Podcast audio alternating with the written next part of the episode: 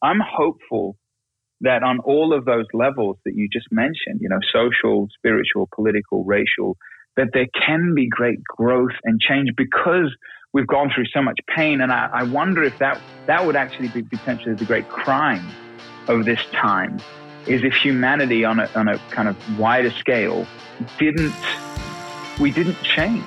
Welcome to Stories and Song. This podcast gives you a different look at your favorite songs from the eyes of the songwriter.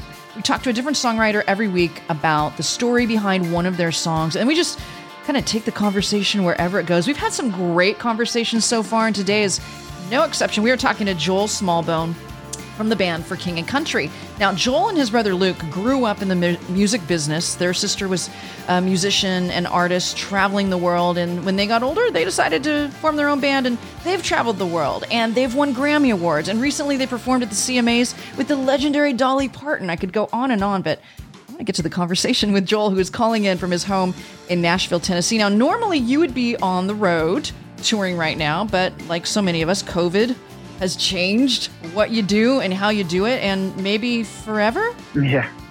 Well, I I remember um, we were uh, we we planned it very well. We were at the, it was the top of the year. We'd taken off three months, and then down to the day uh, we had scheduled a I think it was March twelfth. We'd scheduled a coast to coast Canadian tour.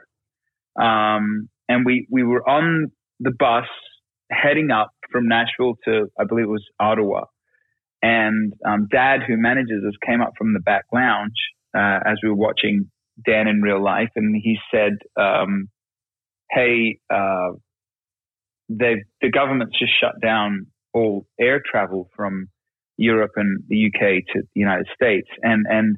You know, and then the next morning we got up, we were doing a, a, kind of a news spot for the show that night. And we walked in and they had pandemic written on all the screens. And I remember turning to the, to the host that morning and saying to her, Hey, what's actually the difference between, it sounds very naive now. What's actually the difference between a pandemic and an epidemic? And uh, she kind of explained that to me. And then, oh man, Cheryl, it must have been maybe 48 hours later. We were on a, on the buses heading back, trying to sort of get across the border back into the states before they shut the the, the Canadian border down.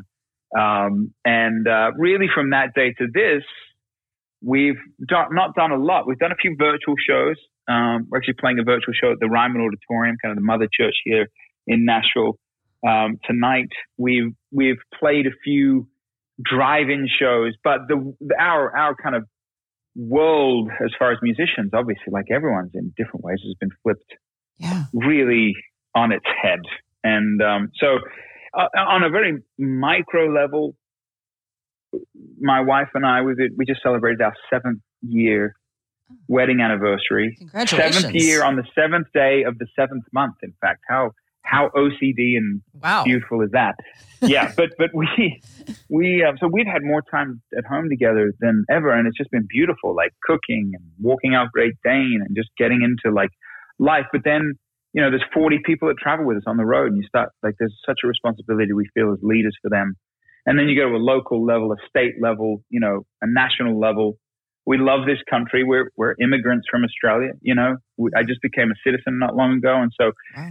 It can get overwhelming when you just look at the state of the world, going, "Okay, what, you know, what is my part in it all?" And so one of the things we did was we we kind of turned it uh, towards writing music. So we, we kind of finished up this song together and with a few wonderful collaborations and got that out to the world as hopefully a, a, note of encouragement in, in such a severe time. Yeah, a lot of people have done that during this time, um, picked up, you know, new skills they've always wanted to learn, or maybe picked up old projects that have been on the back burner forever, and now you have time to do it. Have you uh, have you picked up any um, new skills that you have maybe been wanting to? So I I was homeschooled for 11 of the 12 years of my high wow. school education. Wow. And then I and then I started a band when I should have been going to college. I started a band, and so um, one of the things that I I realized I never got to be a part of was actually high school sports. Oh yeah. And, and what comes along with that is like just you know, working out and physical discipline and all that. And so I've been sort of, we play, we've been active growing up, but I really wanted to get into just like, it sounds silly, but just actually understanding muscle groups and working out consistently. Like just, you know, I don't want to become the rock or anything, but just, just, just to sort of be a bit, bit healthy. And so this is the first time, probably the last two months that I feel like, Hey, I'm actually kind of understanding what this whole thing is all about and, and, and also equally realizing that how important like school and sports and, and all of that is in those formative years to, to kind of build in these disciplines, you know. So I'm going to go with working out uh, in answer to that. Yeah, well, and you know, I, I have discovered in in all of this because I'm more of a runner, and I was a runner, you know, before this all hit. Um, but you know, I wasn't getting out every day like I wanted to because sometimes you know work gets in the way and you just get busy, and and so I've had all this time to run and walk, and it's actually super stress relieving. I find that mm. I do my mm. clearest thinking and problem solving when I'm running, when my body's in motion. And actually, my counselor suggested it back when I was first going through my divorce and, and just overwhelmed mm. with hard mm. emotions to deal with and just like overwhelmed with emotion. And there were days, you know, I just didn't want to get out of bed. And and she's like, you know, when those yep. feeling when those waves hit you, she's like, get your body moving. And it seems so simple, but it really works. And I think it's no accident that a lot of people have turned to working out during this time because our bodies were meant for motion and it is a natural way mm. to kind of relieve that anxiety. Mm. No doubt, no doubt. And I, man, I don't know about you uh, over in your portion of the country, which is, in my opinion, God's country, but um, it's just so beautiful. But yeah. um, people have been outdoors more than I've ever seen here. And I love that. Like, I think it's really high time that we when everything is so digital and so, you know, it's screens and it's, um, you know, buildings and to, to reconnect with the planet, reconnect with the earth, I think is one of the great things that humanity desperately needed mm-hmm. and needs going forward to kind of balance it out. And physical exercise, I think, is yeah. a big part of that. I saw something that Matthew McConaughey said um, just earlier this week. He was talking about how this time has been great for his mental health and he's you know connected with his family on a deeper level and then he gave three tips mm. for surviving this pandemic actually thriving through the pandemic uh, one of them was to work up a sweat every day you know get out exercise or, or somehow just work up a sweat every day go for a drive to nowhere every day which i i, I have yet to try that one um, but I'm intrigued. And well, he has his he has his uh, you know his Lexus or what is that Lincoln campaign. Oh, yeah. So he's he's always driving to like the fjords or something like that. So that makes sense. That does make sense. And then he said, and I love this because it's it's kind of what sparked this whole podcast is have a relationship with music. And I feel wow. like right, it's so simple but so deep because when you get to hear the stories behind the songs, and, and I'm the person like ever since I was a little kid, I would hear songs and I would imagine the stories, right? Like movie scenes would play out in my head when I would hear different songs. And then when I got older and started interviewing artists about what the real stories were behind the songs, those were intriguing as mm. well. But when I feel like when you hear the story, the personal story behind a song, it connects you on an emotional level to the music. And I think that's how you have a relationship with music when it means something emotionally to you. I've never heard it put like that, but I, I love that. And I think, and again, an, an, an age and era of, you know, social separation and, you know, political division and even race, racial um, isolation or division. Um, this idea of connecting to music, which connects you to an artist, which connects you to other listeners um, that think and act and vote, you know, and look different from you. I think that's a real, that's a very apt, uh, apt yeah. way to put it. And I love, I love that that was in his top three too. How about right. that? Well, yeah, and and what you just said now about music connecting all of us, I feel like now more than ever is so important because it feels like are people there are forces like dividing us more than ever and it's real easy to get caught yeah. up in that well and yeah i mean think about it cheryl i mean w- what other level of separation could you create in, in, in any kind of scenario? You've got physical, you know, isolation or separation. Mm-hmm. You've got, you've got this, you've got racial division mm-hmm. and you've got political division. You know, I mean, what else is there? I mean, I suppose. Well, I can add one. Could, oh, go ahead. I'm sorry. Didn't okay. You know, go for it. Well, what's the, what's the what's the other one? The one I would add would be um, spiritual because I have yes. never seen Christian. You know, you know, you grew up in the church, and and and as did I. Yep. We're both people of faith. I have never yep. seen Christians at each other's throats like lately, and it's so disheartening. You know, here's an interesting thought though for you, Cheryl. I said to someone the other day, I said, "Hey, let's just let's just create an alternate scenario, mm-hmm. and let's have we'll divide up the pandemic into one year.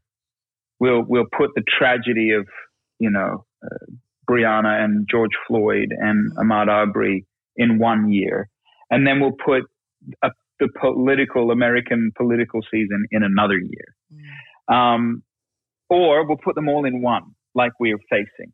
And mm-hmm. honestly, I would come to, and maybe you add in that. Let's just add that spiritual um, kind of turmoil as well into it.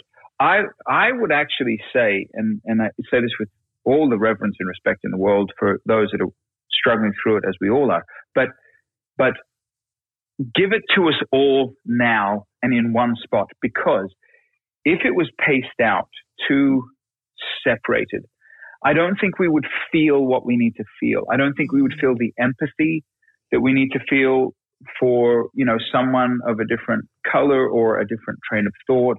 I don't think we would feel the loss of a friend losing a loved one to this virus or the fear of another friend who has an immune disorder, if, if it weren't all kind of piled in, and I think I'm, I'm hopeful that on all of those levels that you just mentioned, you know, social, spiritual, political, racial, that there can be great growth and change because we've gone through so much pain. And I, I wonder if that, that would actually be potentially the great crime of this time is if humanity on a, on a kind of wider scale didn't, we didn't change, you know, we didn't become more graceful, more connected to the planet, more, more understanding of someone who thinks or acts different from us. You know, if we just kind of isolate it even further, I think that would be the great tragedy of, of this 2020 uh, struggle that we face. It's definitely instilled a lot more empathy in me.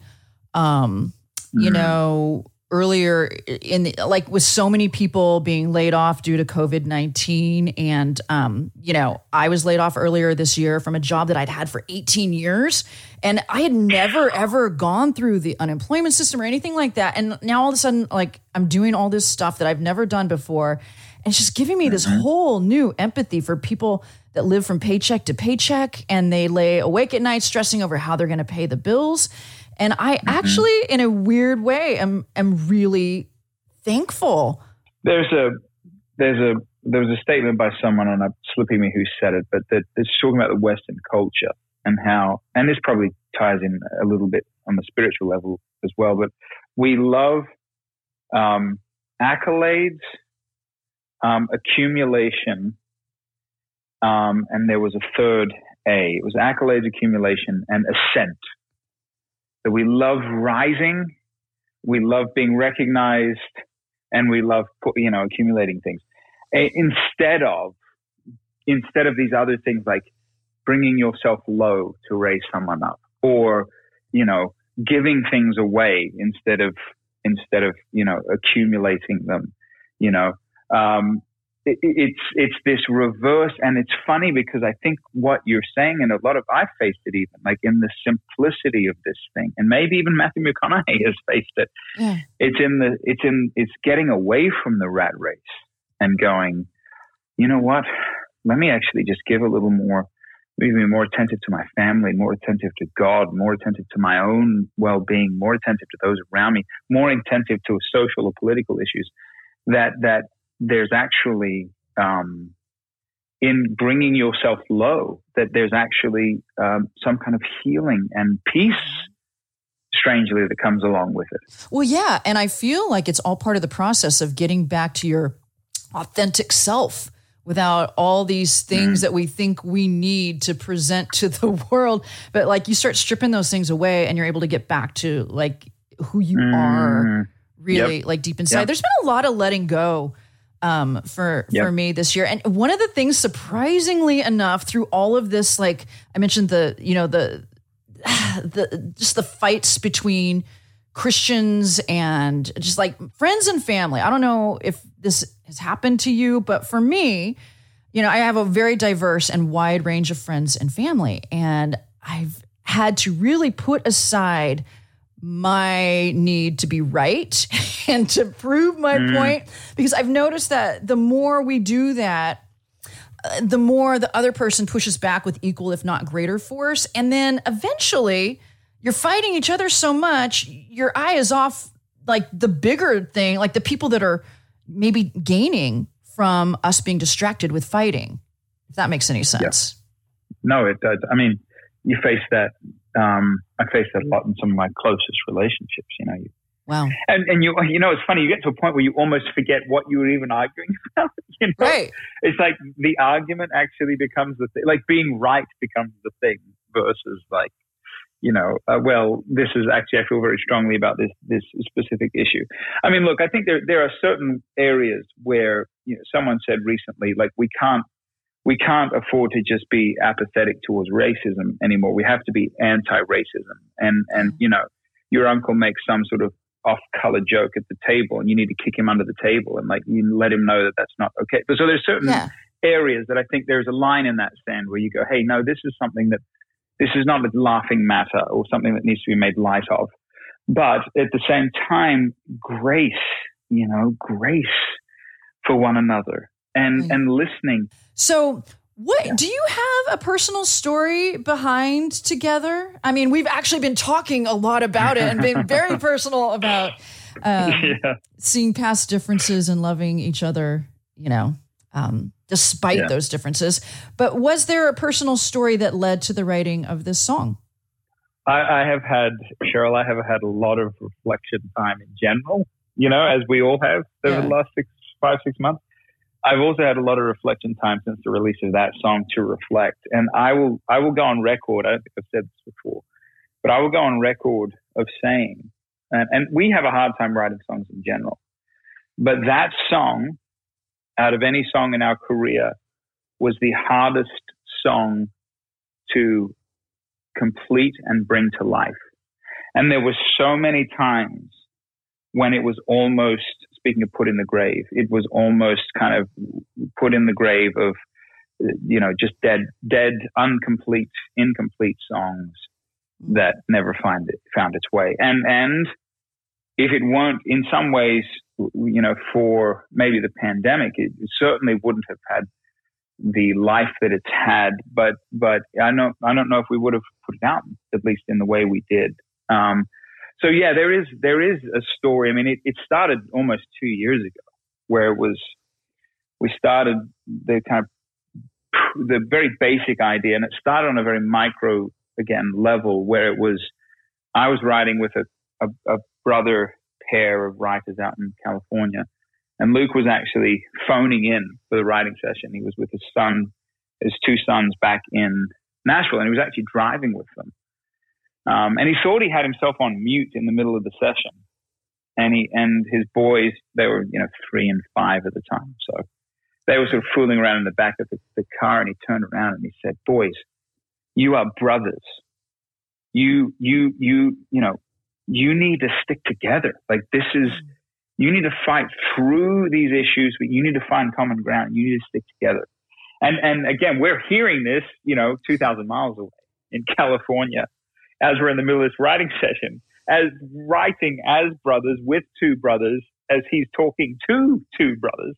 So wow. there's three pairs of brothers in this in this situation, and we kind of looked at each other and we went, "There's something to that," and and and so we started the song, and then we tried to. We were actually really wanting to put it on Burn the Ships as, as the album. We just couldn't, just wasn't right.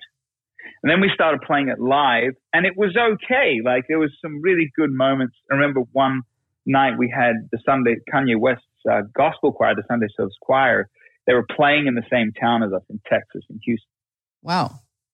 And they came to the show and, and they all left the show that night and they, they, they said, out of all the 20 songs we'd played through that night, they said, man, there's something really special about that one. Um, uh, and, and in turn, we actually had a portion of the gospel choir sing on the track, um, at the beginning of the year. And then fast, so, so that was that. We are playing it live. It was unreleased. Then fast forward to this year, uh, January 26th, um, it was the Grammy Awards, the same day, um, Kobe Bryant passed. So it was a very conflicted day because we're in California. We're about to, we're nominated for two awards. We're about to go to the Staples Center, that, you know, the house that Kobe built. Yeah. We just found, Luke's It was a big Lakers fan. We just found out that morning that Kobe had passed. Mm. And then we were very fortunate to win these two awards. And sandwiched in between our awards was the gospel category, and Kirk Franklin won both of his awards. And so we were like the first people to see each other as he walked off stage, uh, and we walked off stage. And so he he kind of said to us, you know, hey, put us on the collab list. Yeah. Um, and we we you know got, if you don't know much about, for those who don't know about Kirk Franklin, he's kind of the godfather of gospel music and, and the great yeah. man. And so four days later, I called him, and if you can believe it, I was on my way to a um, uh, to a music cruise. We were playing on a music cruise, which you know, what are those in? Yeah, right. At this point in 2020, right? And and I called him and I said, hey, I sent him the the kind of unfinished track, and I said, dude, would you be interested in coming on board with this track with us. And he said, man, not only we be interested, I'm going to bring my gospel choir. So there's two gospel choirs. and I'm going to write, he wrote this whole other section. And then finally, the, the final kind of beautiful providential moment in this thing, I was actually basically standing where I am standing in my home right now. Um, Moriah and I are friends with Tori Kelly and her husband Andre. And um, she'd come to a show in California last year, which we'd played one of these unreleased versions of Together. So I sent her the updated version with Kirk on it. And I said, Hey, Tori, would you, you know, there, there feels like there's a place for a really strong female vo- voice and identity on this track. Would you sing on it? And three days later, she'd sent back her vocal. Wow. And, um, we recorded a music video in isolation. But it was just one of the, it's one of those tracks and songs where there's such a strange journey to it. And if we any step of the way, it almost didn't exist. And I'm just very grateful to the people and the producers and the artists and everyone that kind of believed to bring it to well, where it is today. It sounds like it was completely a group effort, and that is fitting yes. considering the message of the song. I think it's perfect. Mm, mm. We well, need each other. Yeah. Yeah. And here we go. It's together from For King and Country on Stories and One, Song. Two, three, four.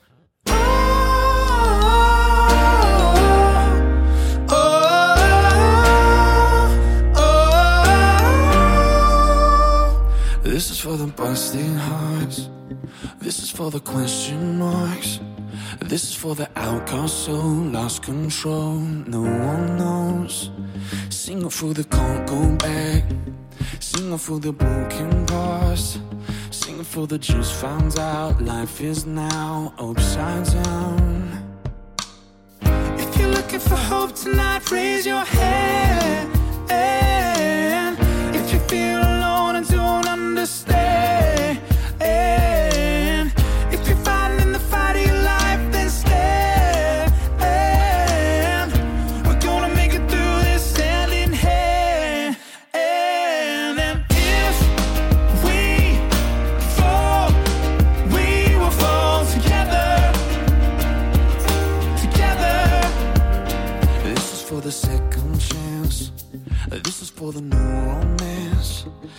For the loves in vain. Overcame, it's not too late. If you're looking for hope tonight, raise your hand.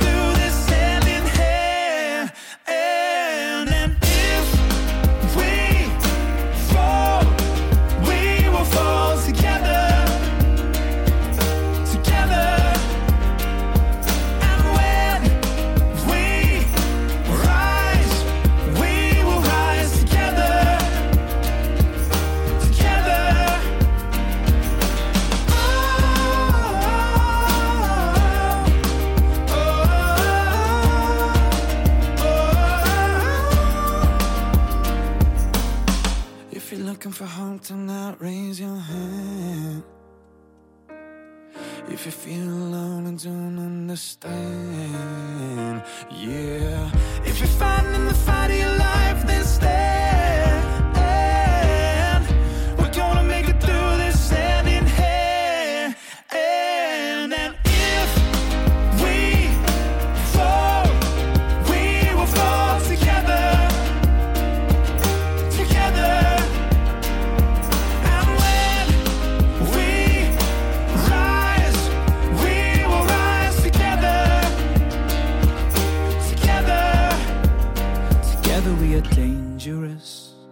Together with our differences.